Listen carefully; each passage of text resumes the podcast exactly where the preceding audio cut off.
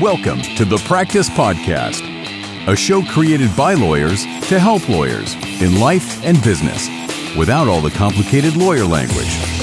Let's welcome Bast Amron founders and your hosts, Jeff Bast and Brett Amron. Brett Amron here. Hi, I'm Jeff Bast. We are Bast Amron, and this is the Practice Podcast. Today, we are going to talk about the duties of officers and directors in the current climate. So, Brett, we have been getting a lot of calls from small, mid-sized, and large business owners who are making decisions about their business. They have no revenue. They're not sure which creditors to pay, whether they should continue to borrow money, should they shut their business down, and they're really struggling with their decision making process. And so I guess the question to you is Are there any guideposts by which directors or officers of companies should be making their decisions? Yeah, so state law will govern articles of organization, of incorporation, will also govern, depending on the state, that your business either operates in or is incorporated in. But generally speaking, there are three duties that officers directors are required to adhere to. Number one is a duty of care, meaning acting in a reasonable manner in the best interests of the company and its shareholders. Two would be duty of loyalty, not putting yourself as an officer and director and your own interests ahead of those of the company and the shareholders.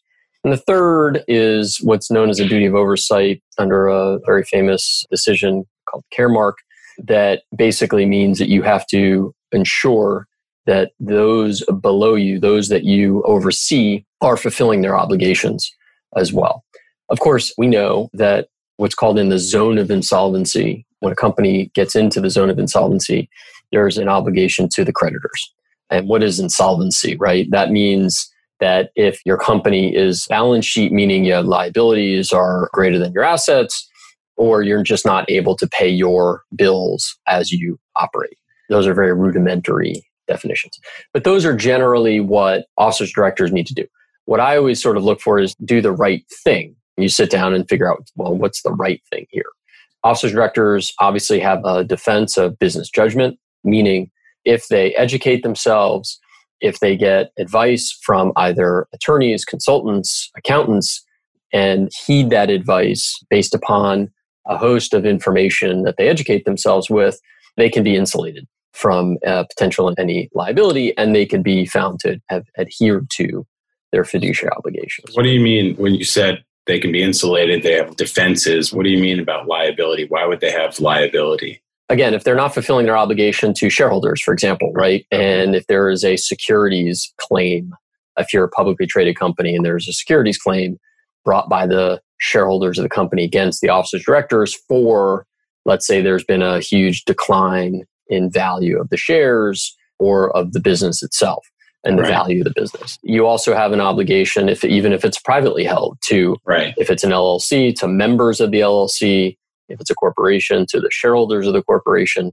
as well. And mm-hmm. they could sue.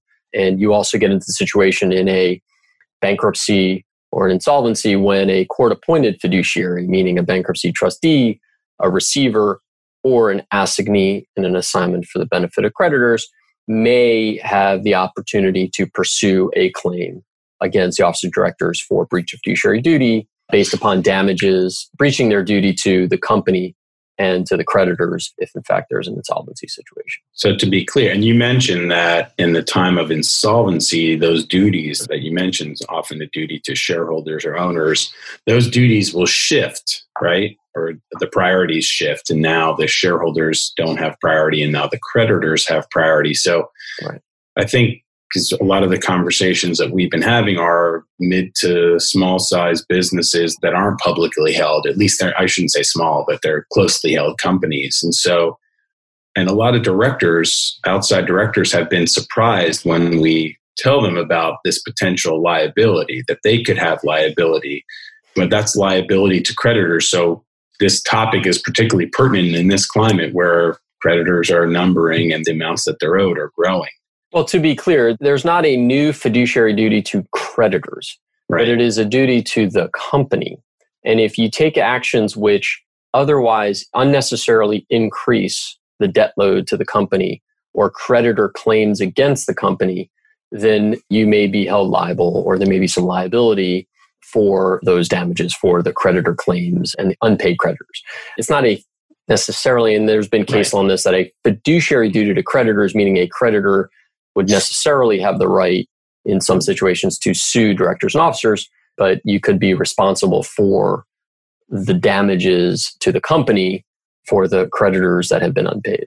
But this is a way that an outside director, so if you're an outside director of a closely held business, you haven't guaranteed any of the debts, so you ordinarily wouldn't be concerned about running up a bunch of liabilities. Right. And so this might be a reason that really should shift their thinking. And a lot of directors just aren't even aware. We've had these conversations in the last few months, and many of them just really aren't even aware of these duties, much less how to discharge the duty. Right. And you touched on this before, but one of the main ways to discharge those duties, obviously, is being loyal to the company, not putting your own personal interest ahead of the company, duty of loyalty. But in terms of duty of care, it's really making informed decisions. And I always emphasize that informed part. Yep. And yeah. that's what we're saying about hiring advisors. Accountants. Yeah. So informed decisions are asking questions at board meetings, asking questions of your officers, you know, your CEO, CFO, COO, getting advice from outside third parties. And I know that's not always financially practical depending upon the company, and I understand that. But you can, as a board member or as an officer who may not be involved in day to day or in every aspect of a business, ask the questions, get the information, and educate yourself.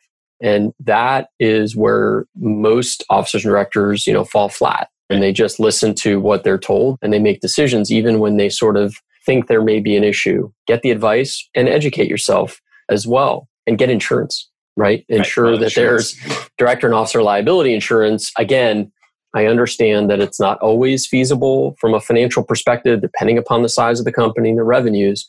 But if they have a board and they have officers, in all likelihood, there should be enough that you can get yourself director and officer liability insurance that would help cover any claim, help pay defense costs if there is a claim, as well as any liability but it's kind of like trying to get homeowners insurance during hurricane season. You can't try and go get D&O insurance, director and officer liability insurance at a time when the company is cratering. So, really, the advice I give to board members is when you get asked to serve on the board of a company, that's the time to make sure they have insurance. That's one of the first questions. I mean, I get calls periodically from people, you know, saying, "Listen, I'm thinking about I've been asked to be on this board, but the first question I ask is, "Do they have insurance?" I don't know. Well, you should ask that question and get the policy and review it or have somebody who knows the ins and outs of D&O insurance to review it to make sure that there's sufficient coverage and that there's proper coverage and make sure of that. And so, yeah, I would absolutely ask those questions,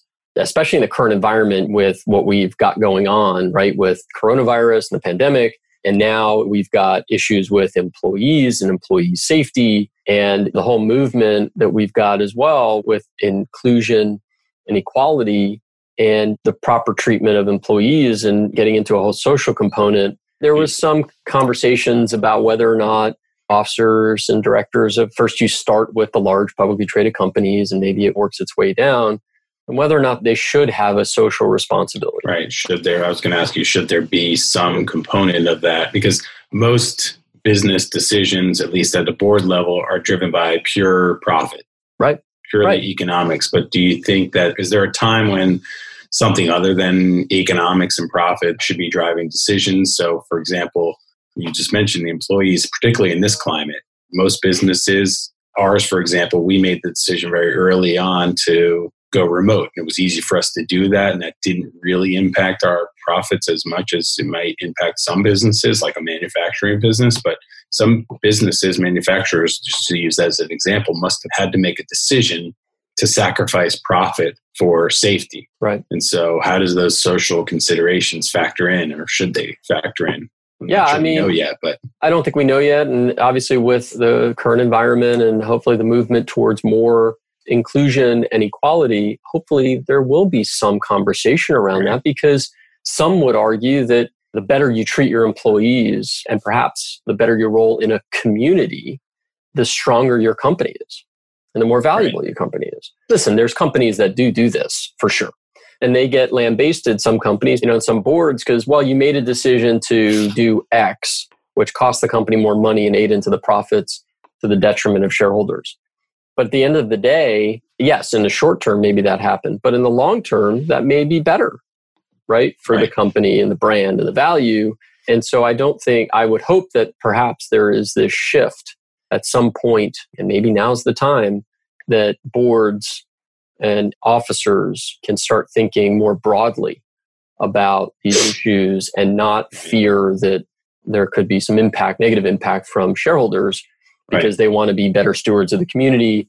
They want to treat their employees better, whether it be wages, whether it be work environment, all that stuff. I think we will see that to at least to some degree because there will be maybe a few months from now there will be shareholder lawsuits and receiver trustee lawsuits yes. against directors and officers of companies who ultimately fail as a result of this pandemic and one of their defenses will be we really didn't have a choice. We had to shut down. And essentially, what they'd be saying is we put the safety of our employees ahead of the profits, even though they're not going to say it that way, but that really is what happened. That's the decision making. And so maybe that will be the impetus for a shift where safety, social issues become as important. We already know it's become on level, on equal footing with the emergence of B Corps and other socially conscious decision making in business. But it'll be interesting to see if this is a more long term shift. Yeah, I certainly hope so. Would love to see that. But it's going to take some time before you get that first case and a decision on whether or not the failure to do any of that, whether treating employees or the right. community or whatever, is a breach of any sort of duty and results in liability. But maybe it's a change in the laws, and maybe, right. you know, who knows? I think there's a good argument that putting the safety of your employees is a profit driven decision because it may sacrifice short term profits, but taking care of your people in the long term is certainly going to be a much more proven. But but look how hard it is to move away from minimum wage or just above minimum wage, and how hard it is for different legislatures in different states to change the minimum wage and increase it right. and why right? Well i, I, mean, think that's a whole that's a different podcast. no, it is but i think that one of the considerations is well we're eating into our profits and you know, short term. Short term right. right it's, it's short term long term decision making right. versus short term right. because and i understand and i understand small business it's a very different equation that when you pay minimum wage, there's different businesses, especially small businesses that operate on very thin margins. And I understand that, and I'm not taking anything away from that. To me, the broader scope is when you've got these large corporations, a lot of multinational, you've got publicly traded, you've got larger corporations that are closely held, that perhaps they could, in fact, and again, it's not just a wage issue, it is an overall employee right. issue, maybe a community issue too. But these are things that are going to have to play out and there's going to have to be a shift. And it's going to have to start, I think, it's going to have to start with influential boards, influential officers, directors that are going to have to make those decisions and come out for that right. and say, we're going to do this. We're going to be socially conscious. And not just say we're socially conscious and we're going to actually do this. Here's what right. we're going to do. Well, I think you'll see long term, those are the businesses that will survive. That common refrain was always customer first. Right. But then there was more recently a suggestion that it's no, that's really the wrong way to approach it. If you put employee first, right, the employees will take care of the customers. Yeah, agreed. And that's where the strength and the value of the company comes in, right? Right. Yeah. Yeah. And that's the way we've done it and worked so far. So far. so far. So a topic well, that thanks. will continue to evolve and great um, topic. Yeah, we'll continue to talk about it. Thank you. Thanks everybody. Bye. For more information on this show and other resources, visit bastamron.com and connect with us on LinkedIn, Facebook, and Instagram at fastamron.